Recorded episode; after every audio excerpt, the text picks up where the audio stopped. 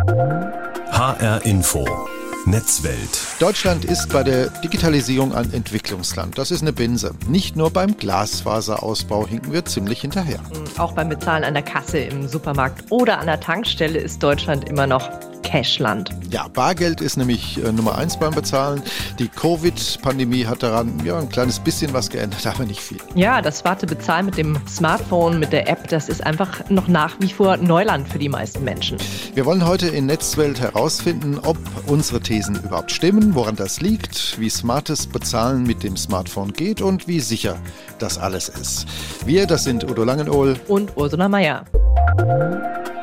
Wir haben es eingangs schon gesagt, Deutschland ist Bargeldland. An der Kasse wird immer noch gern die Geldbörse gezückt und abgezählt. Ja, du hast aber heute Morgen, hast du mir gesagt, schon was ausprobiert. Du warst mal bei deinem Bäcker und hast versucht, bargeldlos zu zahlen. Was hast du denn da erlebt? Ja, genau. Ich war nach dem Joggen eben ein paar Brötchen kaufen und bei uns in Frankfurt, da ist es ja erstaunlich, kannst du selbst beim Bäcker um die Ecke sogar schon bargeldlos bezahlen mit Girocard, Kreditkarte, Handy, Smartphone. Geht alles. Mhm. Musst du nur ans Kartenlesegerät halten, fertig.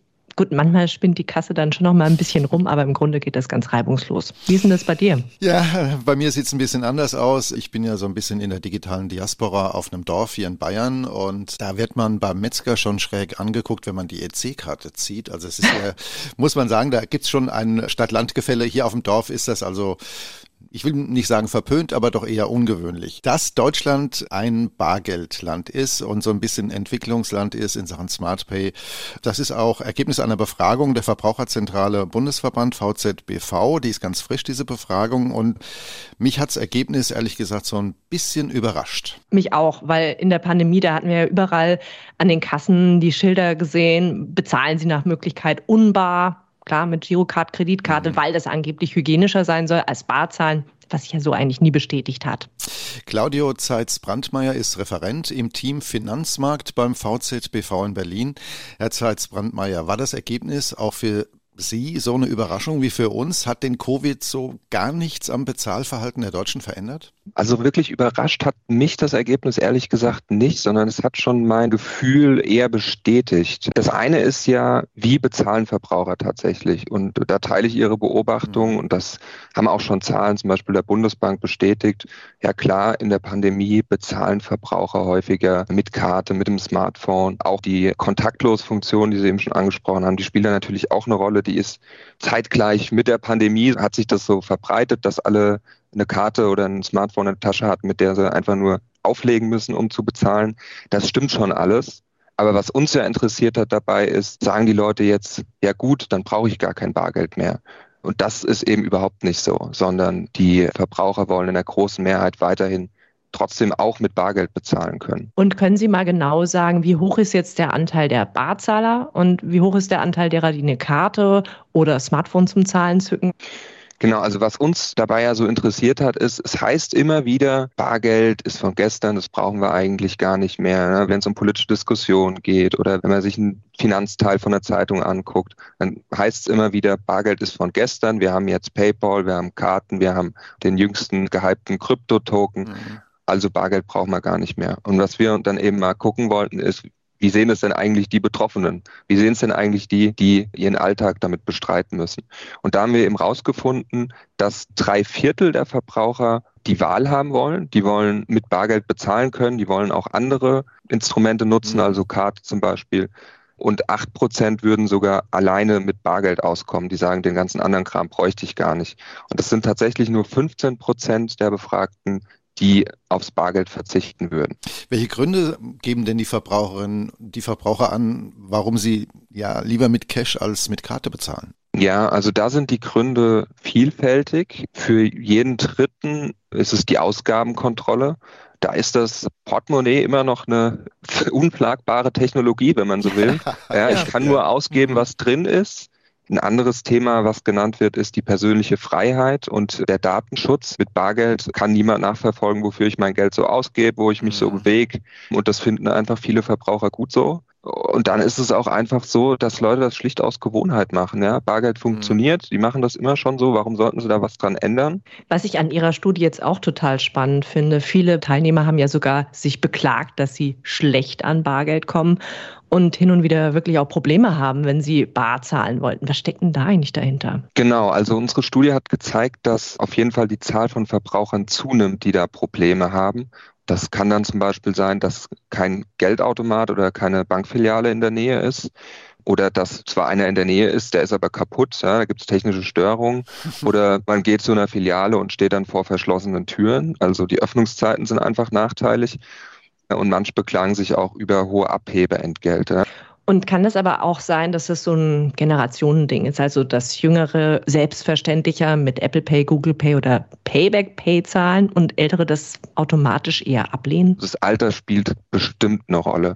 Wenn man sich unsere Daten anguckt, dann sieht man auch, dass Bildungsstand eine Rolle spielen muss, auch mhm. das Einkommen oder wie Sie vorhin gesagt haben, wo wohne ich? Gibt es da vielleicht ein Stadt-Land-Gefälle?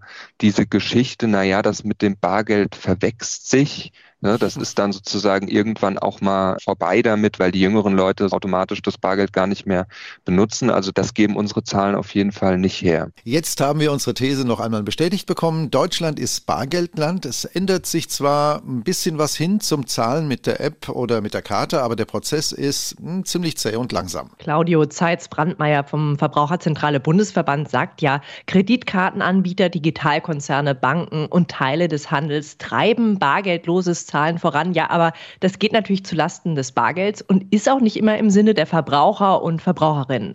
In Schweden würden die Menschen darüber nur den Kopf schütteln, die überwiegende Mehrheit jedenfalls, denn in dem skandinavischen Land ist Bargeld eigentlich kann man sagen, ein Auslaufmodell. Gezahlt wird das smart, wie und wo immer es geht. Sophie Dongers ist ARD-Korrespondentin in Stockholm. Frau Dongers, ähm, was würde denn passieren, wenn ich jetzt beispielsweise im Supermarkt in Uppsala meine Geldbörse rausfische und nach Barem rumkrabbele, nach Kronen, um zu bezahlen? Im schlechtesten Fall geht das gar nicht, weil Bargeld nicht angenommen wird an der Kasse, an der man gerade steht. Das ist nicht selten so in Schweden, wobei es in Supermärkten mindestens eine Kasse in der Regel gibt, wo man man auch noch bar bezahlen kann. Man würde aber mindestens schon mal leicht genervte Blicke äh, ernten, weil Bargeld dauert einfach viel zu lang. Dafür hat der Schwede und die Schwedin einfach keine Zeit mehr. Und dann ist es tatsächlich in vielen Supermärkten so, dass man am Anfang, wenn man reingeht, sich einen Scanner nimmt, die ganzen Waren selber einscannt und dann digital bezahlt.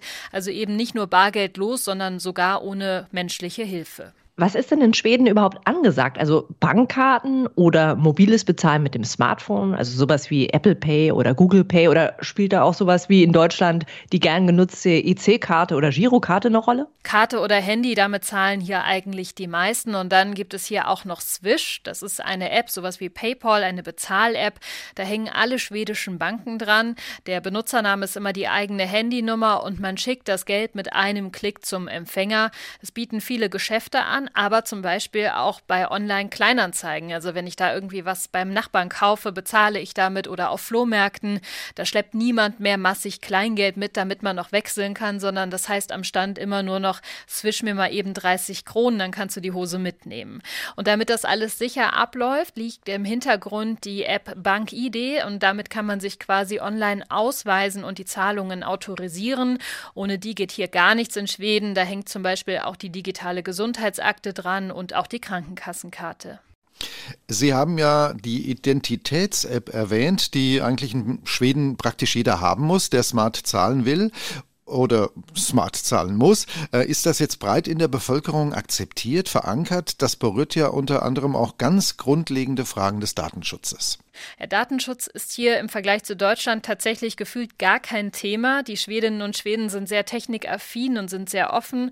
In Deutschland, wenn es was Neues gibt, dann heißt es ja immer, was passiert jetzt mit meinen Daten? Das ist immer die erste Frage. Und hier ist immer die erste Frage eher, was bringt mir das Ganze? Ah, cool, es erleichtert meinen Alltag, dann her damit. Also das Vertrauen ist wirklich enorm groß in Technik, auch in Bezug auf Gesundheitsdaten, die ja eigentlich sehr, sehr privat sind. Also wenn es jetzt ganz praktisch im Alltag kein Bargeld mehr gibt, was machen denn dann die Eltern, wenn sie zum Beispiel Taschengeld zahlen wollen? Oder Wie werfe ich denn eigentlich einem Bettler mal eben zehn Kronen in den Hut? Die Kinder haben hier alle tatsächlich einfach sehr früh ein Handy. In Deutschland ja oft erst so ab der vierten, fünften Klasse, hier schon meistens mit dem Schuleintritt.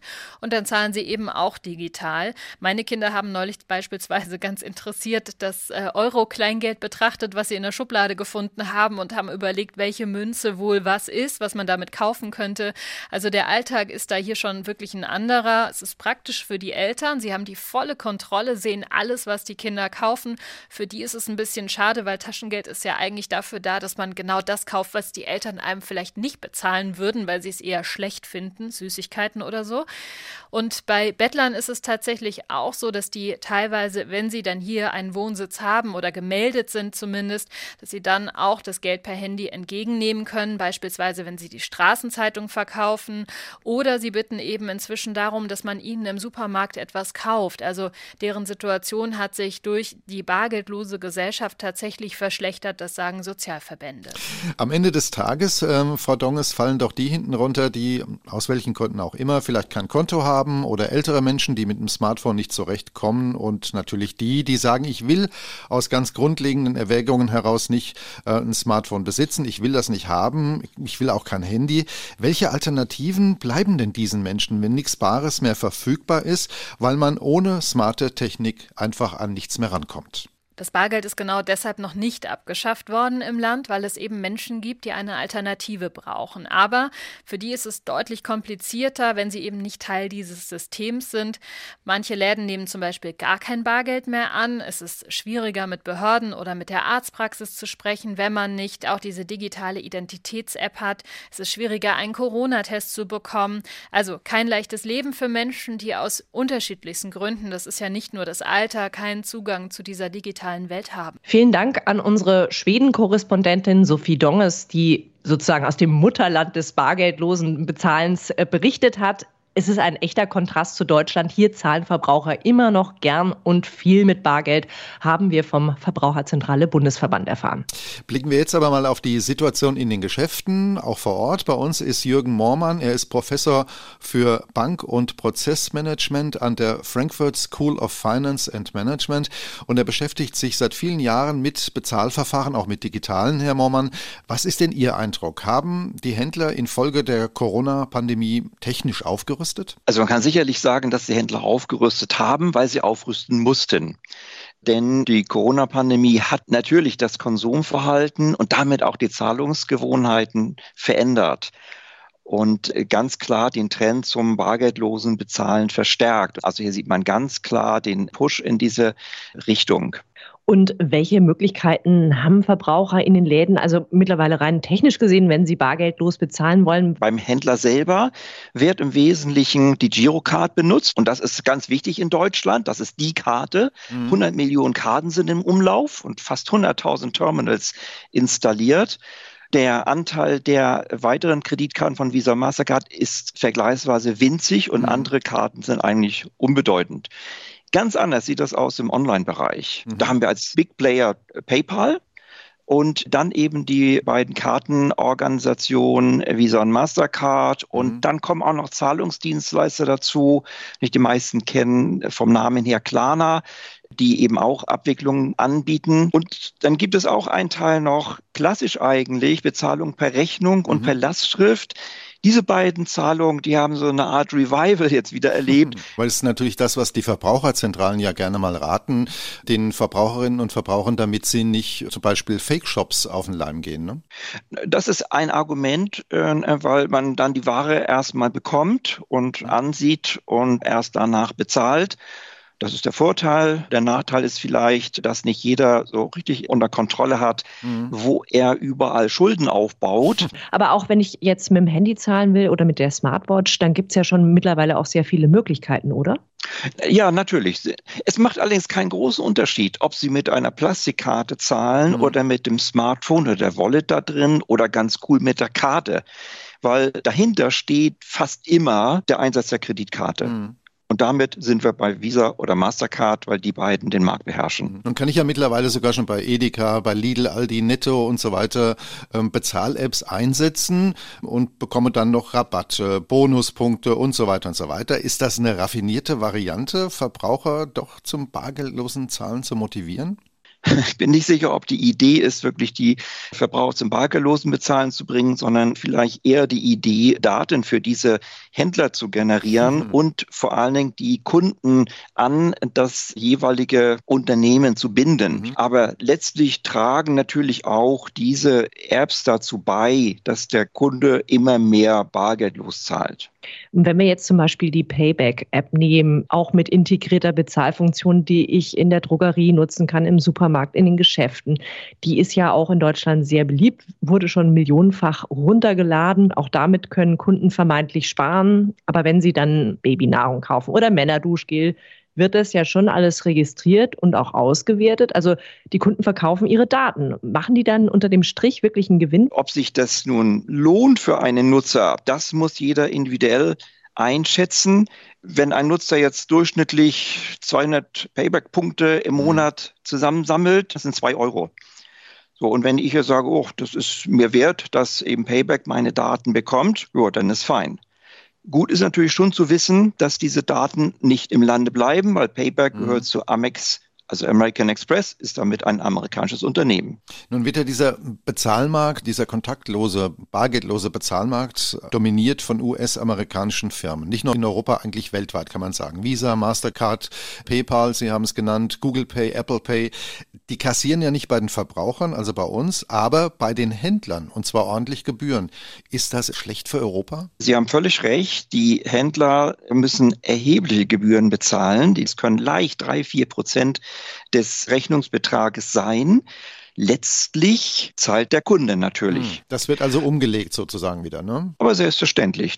Also es wäre ganz gut, eine europäische Alternative zu haben. Aber wenn wir mal gucken, also da gibt es Giropay. Ich meine, das ist eher ein Rohrkrepierer. Auch ja, das sind Trauergeschichten. Giropay und PayDirect äh, sind deutsche Versuche, ein Gegenprodukt zu PayPal zu schaffen. Mhm. Also Zahlungsmöglichkeiten im Online-Bereich zu schaffen und man hat versucht, eigentlich PayPal zu kopieren. Und das ist natürlich blöde, wenn ein besseres Produkt schon längst da ist und vor allen Dingen die Beziehungen zu den Händlern schon bei diesem Unternehmen sind. Mhm. Und es ist dann nie gelungen, eine große Zahl von Händlern auf das System zu bringen.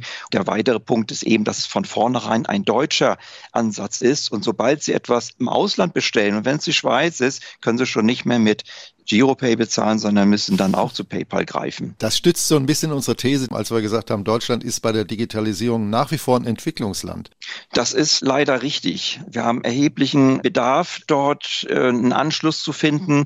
Und das Üble ist eigentlich, dass die Bezahlschnittstelle, ob das jetzt am Smartphone ist oder mhm. beim Händler, fast durchgehend, wenn man von Girocard absieht, bei den US-Unternehmen gelandet ist, bei Apple, bei Google und eben Visa und Mastercard und PayPal und die klassischen Banken eigentlich raus sind. Hier ist HR Info Netzwelt. Wir reden heute über Smart Payment, über Bezahlen mit Apps oder der Karte. Jürgen Moormann, Professor für Bank- und Prozessmanagement an der Frankfurt School of Finance and Management, hat uns ja gesagt, es geht langsam, aber stetig vorwärts bei Bezahlsystemen wie Apple Pay oder Google Pay. Aber er sagt natürlich auch, Bargeld ist in Deutschland nach wie vor ganz vorne.